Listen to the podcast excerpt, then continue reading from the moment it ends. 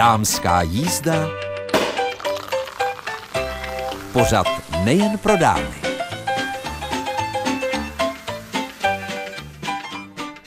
Středa dopoledne.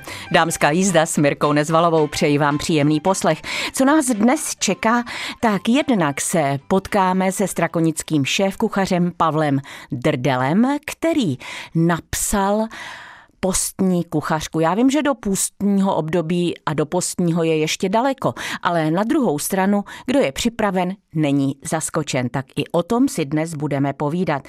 Také máme malou anketu, co vás potěšilo v minulém roce a na co se těšíte. Jednak tady máme eh, posluchaček odpovědi e-mailové, ale také českobudějovické primátorky, která eh, vlastně povídala o tom, co jí čeká a co nemine. No a ještě eh, pro vás mám jeden tip pro zdravý životní styl, co s námi udělá desetiminutová chůze. Takže poslouchejte, inspirujte se a vydržte s námi. Hostem dnešní dámské jízdy je muž, jmenuje se Pavel Drdel a když se muž motá v kuchyni, ten váš, milé přítelkyně a posluchačky dámské jízdy, tak jste někdy naštvané, že možná nadělá zbytečně nádobí. Ovšem Pavel Drdel, ten se motá v kuchyni velmi intenzivně. Je to tak, Pavle? Ano, motám se vlastně už skoro od 6 let. A toho nádobí nenašpením tolik, přiznám se, že kolikrát, když mám vařit doma, jdu radši vařit sám, protože jsem schopný uvařit kompletní oběd na jedné pánvičce. Takže to smekám, smekám. Každopádně prozraďte, odkud jste a co je vaše profese. Takže pocházím úplně původně z Blatný, kde jsem bydlel vlastně do třech let a pak rodiče se přestěhovali do Strakonice a tam vlastně jsem do současné chvíle a povoláním jsem kuchař. Vlastně jsem chtěl být kuchař vždycky už od těch šesti let, to říkám, že budu kuchařem. Splnil jsem si to. A myslím, že můžeme prozradit eh, nejen strakonickým ženám a posluchačkám, ale i těm z většího okolí, kdeže na vás natrefí? Narazí ve mně ve strakonické vlastně restauraci Sůl a řepa. To je velmi zajímavý název. Já teď držím v ruce knihu, kde jste podepsán jako autor. Ta kniha se jmenuje Postní kuchařka od kořene ponáď. A jsou to bezmasé recepty na celý rok, udržitelný přístup k vaření, lokální suroviny, nakládání, fermentování a sušení. Knihu vydalo nakladatelství Smart Press a když jste řekl sůl a řepa, tak já předpokládám, že u vás se vaří postně? Hodně lidí je překvapeno, když k nám přijede, tak vaříme i hodně z masa, ale nedílnou součástí, řeknu 70% je u nás zelenina. Vlastně ta zelenina je vidět i, když si ho u nás posadí na restauraci, tak všude jsou láhve s naloženou zeleninou, s fermentovanou. Máme tam různé sušené věci, takže řeknu to vlastně tak, že zelenina hraje prim na talíři. Maso je takový jakoby vedlejší produkt, protože chtěl bych mít jednou, určitě si to splním, budu mít vegetariánskou restauraci, ale protože mám samozřejmě, mám za prvý společníky, máme zaměstnance, na kterých nám záleží, takže být úplně striktně teď eh, vegetariánský, tak si myslím, že bychom už dlouho nefungovali. Vy jste říkal, že vaříte, nebo že se motáte v kuchyni od 6 let. Co vás na vaření přitahovalo? Já když jsem točila s táborským šéfkuchařem Martinem Svatkem, tak on říkal, že fascinoval seriál, kde hrál Josef Dvořák, kuchaře Sváťu Kuřátka. A že to prostě bylo něco, co ho inspirovalo k tomu, aby se vydal na kuchařskou dráhu. Sváťu Kuřátka jsem viděl samozřejmě až v pozdějším věku. Byl to náš oblíbený vlastně seriál, protože tenkrát, řeknu, když mi bylo 20 let, tak nebyly žádný seriály, eh, co se týkalo kuchyně. Ale mě asi nejvíc fascinovalo, když jsem trávil prázdniny u babičky, že se ráno něco utrhlo řeknu, na zahradě, natrhali si třeba skedlubny a byli zadělávaný k obědu. Takže mě fascinovalo, jak ta krátká cesta byla ze záhonu vlastně až na talíř. Mě by zajímalo, kdože drží vařečku u vás doma tak samozřejmě drží vařečku žena, protože já jsem opravdu tak pracovně vytížený a ta práce mě pohltila, že doma moc nevařím. Takže se přiznávám, že nebýt ženy, ta vlastně stojí i za tou kuchařkou, protože samozřejmě zvládla všechen ten čas, kdy jsem se vlastně pohyboval buď v práci, anebo jsem psal dlouho do noci a vlastně stojí i, se přiznám, za tím názvem té restaurace, protože původně já jsem chtěl anglický název, já byl poblázněný do anglických názvů, i když přiznám se anglicky nemluvím, tak jsem se chtěl jmenovat Salt and Beat a žena říká, ale jak ty lidi tomu budou říkat, jak se k tobě najdou cestu, proč, když máš rád český suroviny, proč nebudeš mít český název. Tak jsme zvolili sůl a řepu a vlastně, jak se říká, za všem hledej ženu, takže děkuji svojí ženě. Ano, žena je vždycky tím krkem, který otáčí tou mužskou hlavou. To my dávno vdané a léta vdané a zkušené ženy víme. Každopádně ta postní kuchařka si musela nějak najít cestu do toho nakladatelství, takže jak si ji našla? Tak vlastně to všechno úplně začalo, když mě vlastně oslovilo Nikola Korčáková a Michal Janeček z Diakonie církve Českobratrské, evangelické, abych se stal jedním z deseti ambasadorů postní sbírky, která byla určená do vlastně Libanonu, že bude pomáhat v Libanonu. Tak eh, mým úkolem bylo připravit šest postních receptů, který by potom formou takového PDF si vlastně lidé stáhli, zaplatili by a tím by vlastně přispěli. To byla, nechci říkat moje práce, já jsem byl rád, že mě oslovili, ale šest receptů jsem připravil, ale jak začala postní období, to začínalo vlastně někdy už eh, v únoru, tak jsem připravil dalších 45 receptů. Každý den jsem dělal vlastně jedno postní jídlo plus občas i nějaký navíc, že byly i dvě v jednom dni.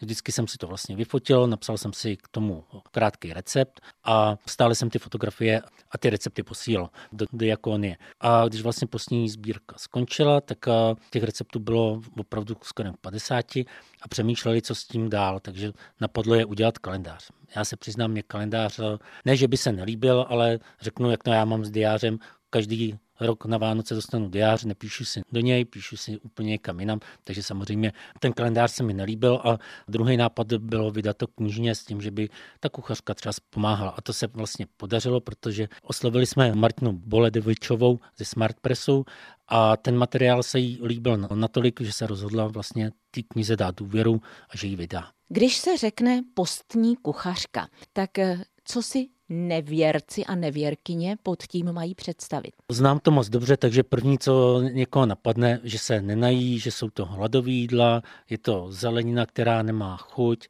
ale opak je opravdu pravdou. U nás vlastně můžu říct, na restauraci chodí hodně lidí, hlavně třeba se řeknu z úřadů, který asi chtějí u té zeleniny odpočinout, protože dneska už se to všechno posunulo, dneska s tou zeleninou jde skutečně kouzlit a vyrovná se zkrátka plnohodnotnému jídlu. Povídáme si se šéf-kuchařem a spolumajitelem strakonické restaurace Sůl a řepa a zároveň autorem knihy a receptů Postní kuchařka od kořene ponať.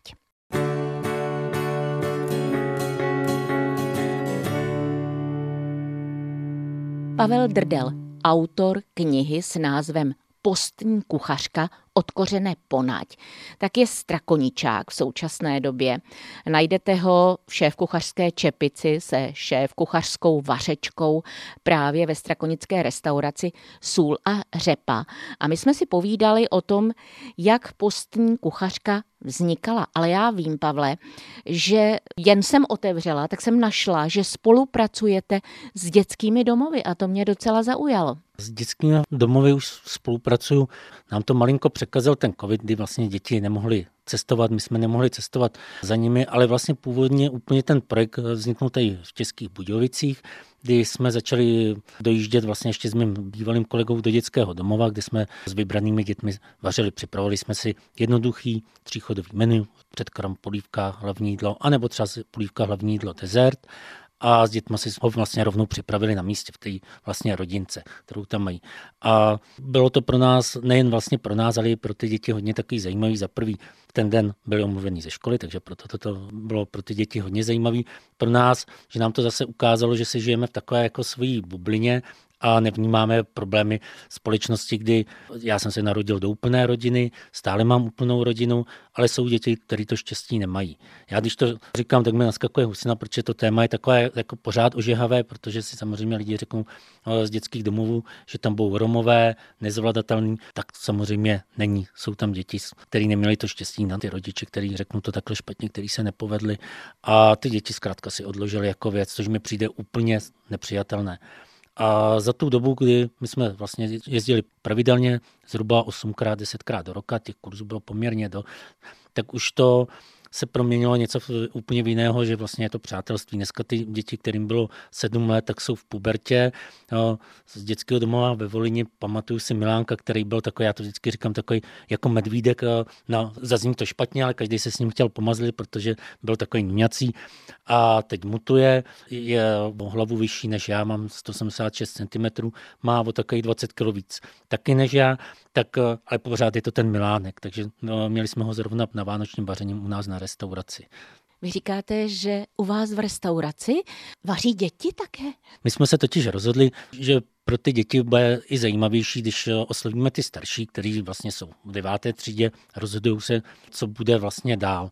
Většina těch dětí bohužel končí v učebních oborech, tak to zkrátka je, asi to tak bude.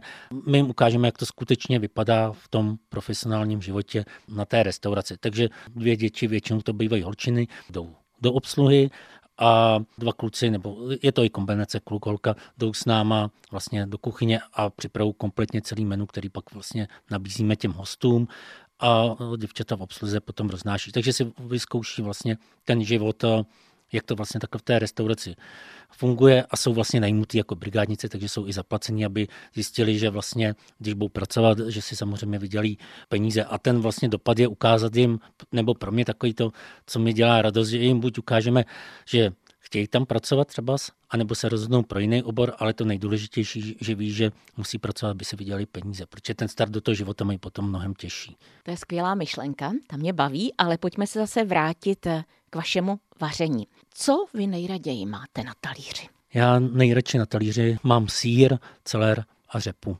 Ale první dominuje ten sír, jsem závislý na sírech. Máte nějaký sírový recept, který teď můžete vysypat z rukávu pro posluchačky dámské jízdy? Mám, děláme ho i pravidelně, to jsou úplně jednoduchý sírový krokety. Já používám teda farmářský čerstvý sír, který se spojí eh, s troškou vajíčka, přidává se struhanka, bylinky a udělají se takový krokety, my je nesmažíme, my je pečeme v trubě a teď eh, tomu budeme dělat vlastně dýňové pyré. Takže si takovéhle sírové krokety já mám rád. Takže to je skvělé, že se dokážete nasytit sám. Který recept v té postní kuchařce vám dal nejvíc zabrat? Vzpomenete si na to? Já si myslím, asi bude i ten nejsložitější. Máme tam řepní tatara, který je poměrně jednoduchý, ale je tam udělaný takový knekebrod, který je připravený ze semínek. To je trošku pracnější a já mám recept, který jsem teda dostal od své ženy, já jsem si ho trošku upravil, ale ty první úpravy se mi nedařily, takže jsem je třeba úplně rozpadal nebo byl zase tvrdý tak eh, nakonec ten, který tam je, tak je ten správný, funguje. Zkoušeli jsme i nedávno, když jsme dělali takový kurz vlastně určený pro fermentaci, jak jsme to právě zkoušeli, takže funguje a teď ho pravidelně děláme i na té restauraci. Takže ten mi dal zabrat a občas eh, se stane, když jsem to jídlo fotil, že jsem si to nadal a pak se mi to vlastně nelíbilo, jak je to nadaný, tak jsem šel znova. Takže to byl asi jeden asi z největších problémů, který byl. Jinak eh, vlastně ty jídla byly součástí našeho poledního menu, takže jak jsou vlastně v té knize nafocený, tak jsme je podávali. Na restauraci je to vlastně takový autentický. Ano, já jsem otevřela stranu 46 v té knize. Červená řepa po Burgundsku. Vypadá to krásně i na talíři. Vy nejen, že jste to sám vařil, ale i jste to fotil? Přesně tak, rovnou jsem si to i fotil.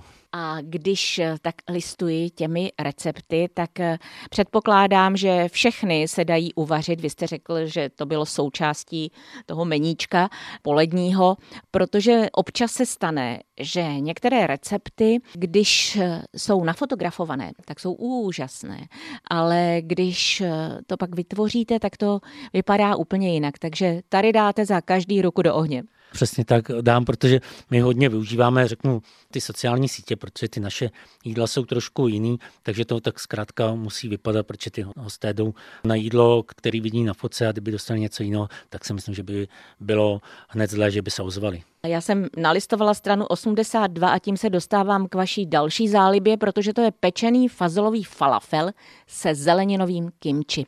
A kimči to je nakládaná zelenina, něco, co bychom měli mít často na jídelníčku a bohužel to tak často nemáme. Takže jak vy jste k tomu propadl?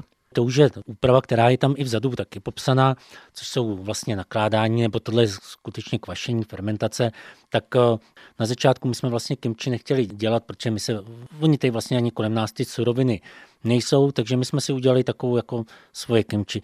Setkali jsme se taky samozřejmě s nevolí, protože tam patří čínský zelí, patří tam eh, čili vločky a to jsou věci, které my v tu chvíli, když jsme ten recept připravili, neměli, tak my jsme si to nahradili kořenovou zeleninou, dali jsme si tam vlastně kadřávkové listy, kapustové listy. Měli jsme už svoji rybí vomáčku, kterou jsme si vlastně připravili rok dopředu z kapří kostí, takže to, tam jsme splnili to kimči. Bylo to trošku jiný než standardně, ale bylo to naše, který bylo vlastně připravené jako z okolních věcí. A jaké je kimči teď u vás v restauraci? Vy jste řekl, že okolo hostů jsou vlastně láhve s nakládanou zeleninou, což je vlastně kimči, ale trochu jinak nakládaná než ta klasická. Teď u nás aktuálně najdou různé, řeknu, kvašené zelené saláty, protože zelí patří vlastně zkrátka k nám patří. Máme tam eh, vlastně to no, už není kimči, ale je to taky kvašená zelina, kořenová pickles. Máme tam fermentovanou řepu, celer, mrkev, dýni, takže všechno, co ještě teď je aktuální, protože máme samozřejmě farmáře, který mají zásoby, které nám dodávají. A teď úplně nově, což není součástí teda kuchařky, kvasíme i bramborové slupky oloupaný čím samozřejmě vyvoláváme u některých hostů takové jako zvláštní reakce, ale když jim potom vysvětlíme, že brambora v lepším případě skončí na kompostu, ale že většinou končí v koši, nám se to nelíbí, tak my ty slupky 14krát vypereme, aby ve studené vodě, aby se zbavili škrobu, pak si připravíme jednoduchý slaný nálev, ve kterých je vlastně kvasíme zhruba 10 dnů a oni skutečně potom chutnají jako nakládaný okurky. Pak se to samozřejmě slije, usuší a pečeme to v troubě, nesmažíme. My máme vlastně jsme asi jedna z restaurací u nás ve městě, která nemá fritézu. Takže tomu taky tleskám, protože můj žlučník není kamarád se smaženými věcmi, takže já pochopitelně dusím, vařím, zapékám nebo pomalím v pomalém hrnci. Povídáme si se šéf-kuchařem a spolumajitelem strakonické restaurace Sůl a řepa a zároveň autorem knihy a receptů Postní kuchařka od kořene ponať. Každopádně, Pavle, já jsem si tady přečetla, že vy jste jeden ze zakládajících členů jeho českého spolku čtyř restaurací Jíme jich. Co to je? Víme jich, jak to vlastně jsme založili s podobně smýšlejícíma vlastně kamarádama s, s Honzou Čulíkem z tábora. Tady v Českých Budějovicích je Peťa Kliků a kousek od nás ve Kbelnici je pan Jiskra. Nově máme nového člena z Českého Krumlova Míšu Firstovou kafe Synagoga a nás poje to, že milujeme to okolí, ve kterém žijeme. Máme rádi ty lidi, kteří tam něco tvoří, pěstují, chovají a, a máme společnou myšlenku vlastně i finančně podpořit. Takže ty peníze víme, komu dáváme a zůstávají hlavně v tom regionu. To úplně se potom pro mě ten kruh v tomhle uzavírá. Tak eh, vy máte tolik počinů na svém kontě, že ta kuchařka už je jenom takovou třešničkou na dortu. Nicméně já když se podívám na tuhle knihu Postní kuchařka, kterou vydalo nakladatelství Smart Press, ale která by bez vás a bez té diakonie nevznikla, tak eh, tady najdeme více než 80 receptů na moderní a chutná bezmasá hlavní jídla, polévky, saláty, 60 návodů, jak uchovat sezónní zeleninu díky fermentaci, nakládání, sušení, jak vyrobit ochucené oleje nebo netradiční nápoje.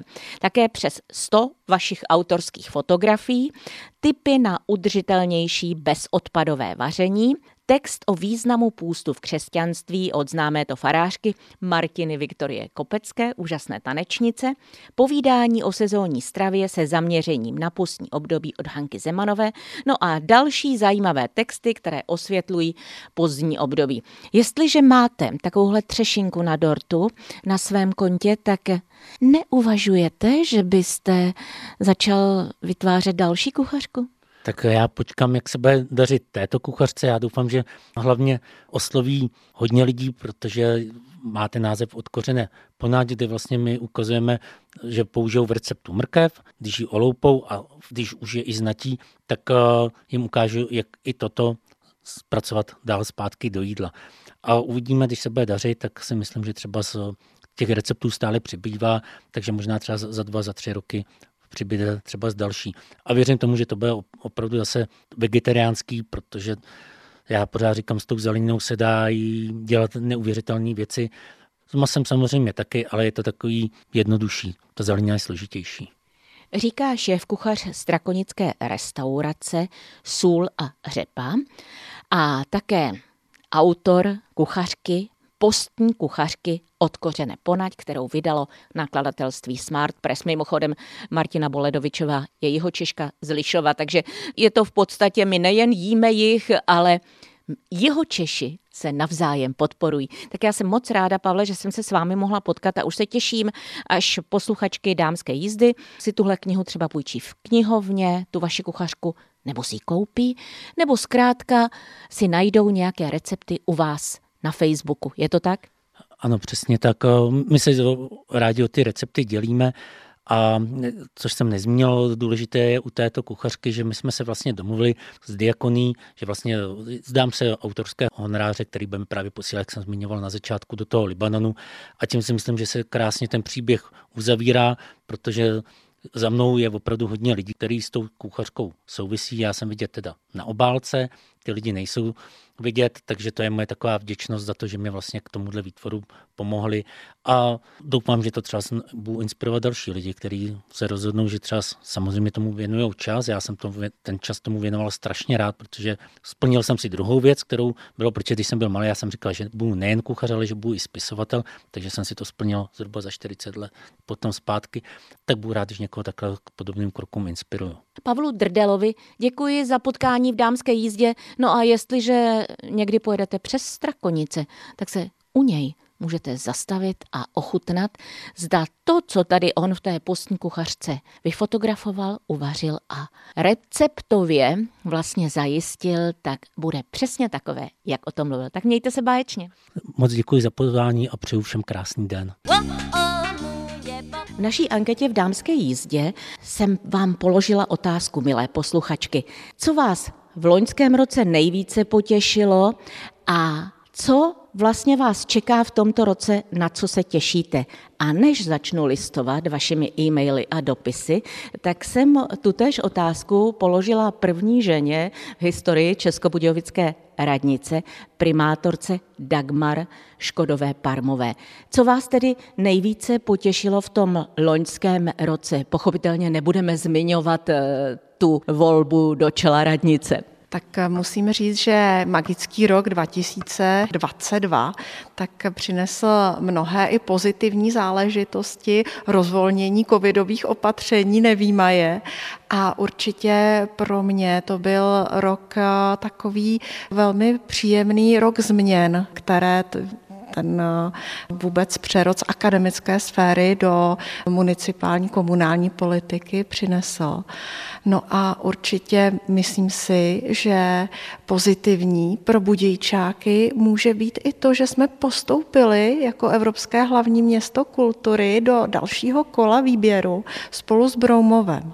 Takže je na co se těšit, pokud to dobře uchopíme a pokud v roce 2028 my budeme za republiku tím Evropským hlavním městem kultury, tak to bude velmi fajn. Tak to jsou věci, které, řekla bych, vycházejí z vaší funkce. Logicky je to nádherné těšení, ale co vás potěšilo jako paní Dagmar? Tak já jsem maminka od třech dětí, takže určitě mě velmi potěšily třeba aktivity, kdy malý hokejista se docela hezky naučil střílet góly vejšáky, protože je mu devět a není to už jenom o tom kvalitním bruslení, ale je to i o tom, že už umí dávat ty góly. No a moje holčičky, tak eh, to jsou takové ty kamarádky, parťačky na různé holčičí aktivity, takže mě potěšili, když eh, vymysleli, že mamka už také nemusí jenom vařit eh, sama, a připravili, když měli volno, tak celé kompletní menu a postarali se i o úklid kuchyně, tak to mě fakt potěšilo. Musím říct, že když odhlédnu zpětně do minulosti, do roku 1989 a 90, kdy já jsem vlastně začínala se svou novinářskou kariérou, tak eh, v podstatě jsem neustále byla mimo domov a tehdy mé dcery se chopili té domácnosti a bylo to velmi skvělé a bylo to tak, že já jsem vždycky přišla domů a vlastně jsem dostala na talíř jídlo, které jsem se nikdy neodvážila skritizovat a vždycky v podstatě říkali, že zatímco jejich spolužačky mnohdy neumí uvařit ani čaj, tak oni otevřou kuchařskou knihu a cokoliv uvaří. Nevím, jestli je to do života skvělá zpráva nebo ne, protože já jsem se naučila vařit až v manželství. Tak eh, pro mě je to záležitost, že se jednak eh, trošku posunuli v tom svém vývoji a začali se chovat trochu dospělé, takže to myslím si, že až na manželství nemuseli čekat, ale je to velká pomoc. Samozřejmě den má jenom 24 hodin, takže já jsem to velmi ocenila, moc jsem je chválila. A myslím si, že si to vzali k srdci a i ten malý hokejista někdy vezme tu vařečku do ruky, takže mě potěšilo, že to není úplně jakoby genderově tak, jak by to mělo být, ale prostě, že mám toho kuchaříčka taky doma říká českobudějovická primátorka Dagmar Škodová-Parmová. Děkuji no a doufejme, že všechno, co si přejete pro rok s datem 2023, no nemusí všechno, ale 99,99% ,99 se splní. Tak já bych eh, přála nám všem zdravý nový rok 2023 a už to není kliše, aby to byl rok mírový. Stále posloucháte dámskou jízdu pořad Českobudějovického studia Českého rozhlasu. Od mikrofonu vás zdraví Mirka Nezvalová. A ještě tady máme slíbené zalistování vašimi dopisy a e-maily. Přišlo jich mnoho, já jsem tedy zalovila a vytáhla jsem jediný paní Zdeňku Mikulíkovou z Dolní Pěny u Jindřichova Hradce, ke které poputuje kniha z nakladatelství, která s námi spolupracují. Naše otázka zněla, co vás potěšilo v minulém roce a na co se těšíte v tomto roce? Paní Zdeňka především se soustředila na to, co jí potěšilo, protože psala, že měla spousty fotek svých tří dětí a čtyř vnoučat v krabicích. V loni tedy nakoupila alba a všechny fotky do nich poskládala. Všem je rozdala, děti byly nadšené a já z toho měla velikou radost, že mají památku a mnohou si kdykoliv zavzpomínat. Samozřejmě jsem si udělala i pro sebe. Stále když fotím, pokračuji v zakládání fotek, aby toho nebylo tolik jako dříve. Ještě jsem měla spoustu receptů, které se povalovaly v šuplíku, tak jsem je pěkně poskládala, seřadila, dala do folií a pěkných desek. Teď mám vše pohromadě a vše mi vyhovuje. Jsem se vším spokojena a mám z toho velkou radost, píše Zdeňka Mikulíková. Takže děkujeme za inspiraci i pro ostatní posluchačky dámské jízdy a věřím, že možná i vy se rozhodnete k něčemu podobnému nebo si vytvoříte fotoknihu. A já teď pro vás mám tip, který jsem našla na webu Seznam a je to, co s naším tělem udělá desetiminutová procházka. Tak dobře poslouchejte, možná to bude důvod pro to, proč se dnes na nějakou procházku vydáte a také ve dny další. Oficiální doporučení Centra pro kontrolu a prevenci nemocí uvádí, že lidé by měli vykonávat mírnou fyzickou aktivitu 150 minut týdně. To znamená například 30-minutové cvičení pětkrát týdně, do kterého spadá i svižná chůze. Doporučený je také silový trénink alespoň dvakrát týdně, takže do toho vás nenutím, protože odborníci se shodují na tom, že pokud není pohyb vaším denním chlebem, je rozumné začít pomalu a nepřepálit start. Postačí desetiminutová procházka, kterou můžete během dne zopakovat.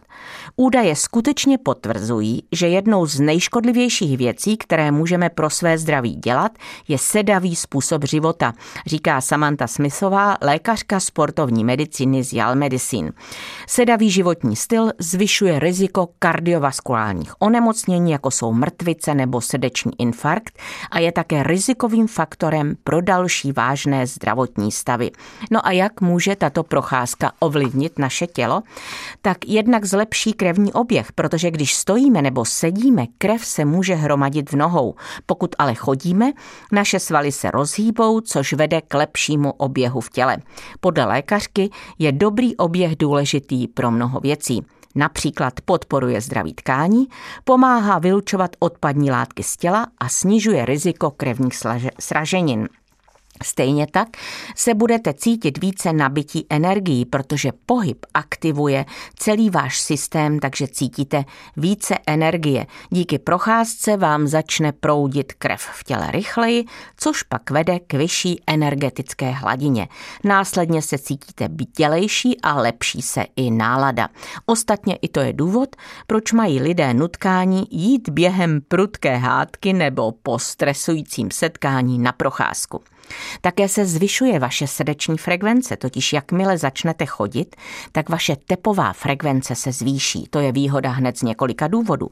Zvýšení srdeční činnosti během cvičení pomáhá posílit srdeční sval a zlepšit kondici. A dodává, že aerobní fitness aktivity pomáhají kontrolovat krevní tlak, posilovat svaly či předcházet progresi onemocnění, jako je osteoartritída. Také procházka buduje vytrvalost, protože pokud se budete držet konzistentního desetiminutového režimu, zjistíte, že jste schopni chodit déle a déle, aniž byste se cítili unaveni. Díky lepší fyzičce brzy zjistíte, že toho zvládnete daleko více a nebudete tolik unavení z vyřizování nejrůznějších pochůzek. No a podle další lékařky Šapirové procházka může zdokonalit i vaše soustředění, což může vést ke zvýšené produktivitě, ať už ve škole, v práci nebo kdekoliv jinde. Vzhledem k tomu, že chůze zlepšuje krevní oběh, napomáhá také průtoku krve do mozku, což je velmi důležité pro naše myšlení, pozornost, logiku a další činnosti. Tak doufám, že jsem vás alespoň trochu navnadila. Já jsem si tohle povídání vzala k srdci a snažím se opravdu každý den, byť jezdím na kole, abych alespoň těch 10-15 minut svižnou chůzí někam šla. I kdybych měla vystoupit o něco dříve z autobusu a tu jednu, dvě zastávky domů dojít. Pochopitelně nemohu mít velmi těžkou tašku. Tak to je jedna věc. Další věc, nezapomeňte, máme webové stránky budejovice.rozhlas.cz v sekci pořady Dámská jízda web editorka Andrea Poláková tam dává vše, co v dámské jízdě uslyšíte, tak si zpětně můžete poslechnout a stejně tak doufám, že zachováte přízeň i celému vysílání Českého rozhlasu České Budějovice, pokud nějaký pořad nestihnete. Právě naše webové stránky vás mohou inspirovat k tomu, že si na nich najdete právě ty pořady, které vás baví. S přáním mějte se báječně a slibem, že příště si budeme s danou Sofí Šlancarovou povídat nejen o tom, jak píše knihy, ale také jak cestuje a vůbec jak se jí žije v našem nepravidelném seriálu Jedna z nás. Od mikrofonu se s vámi s přáním mějte se báječně, loučí Mirka Nezvalová.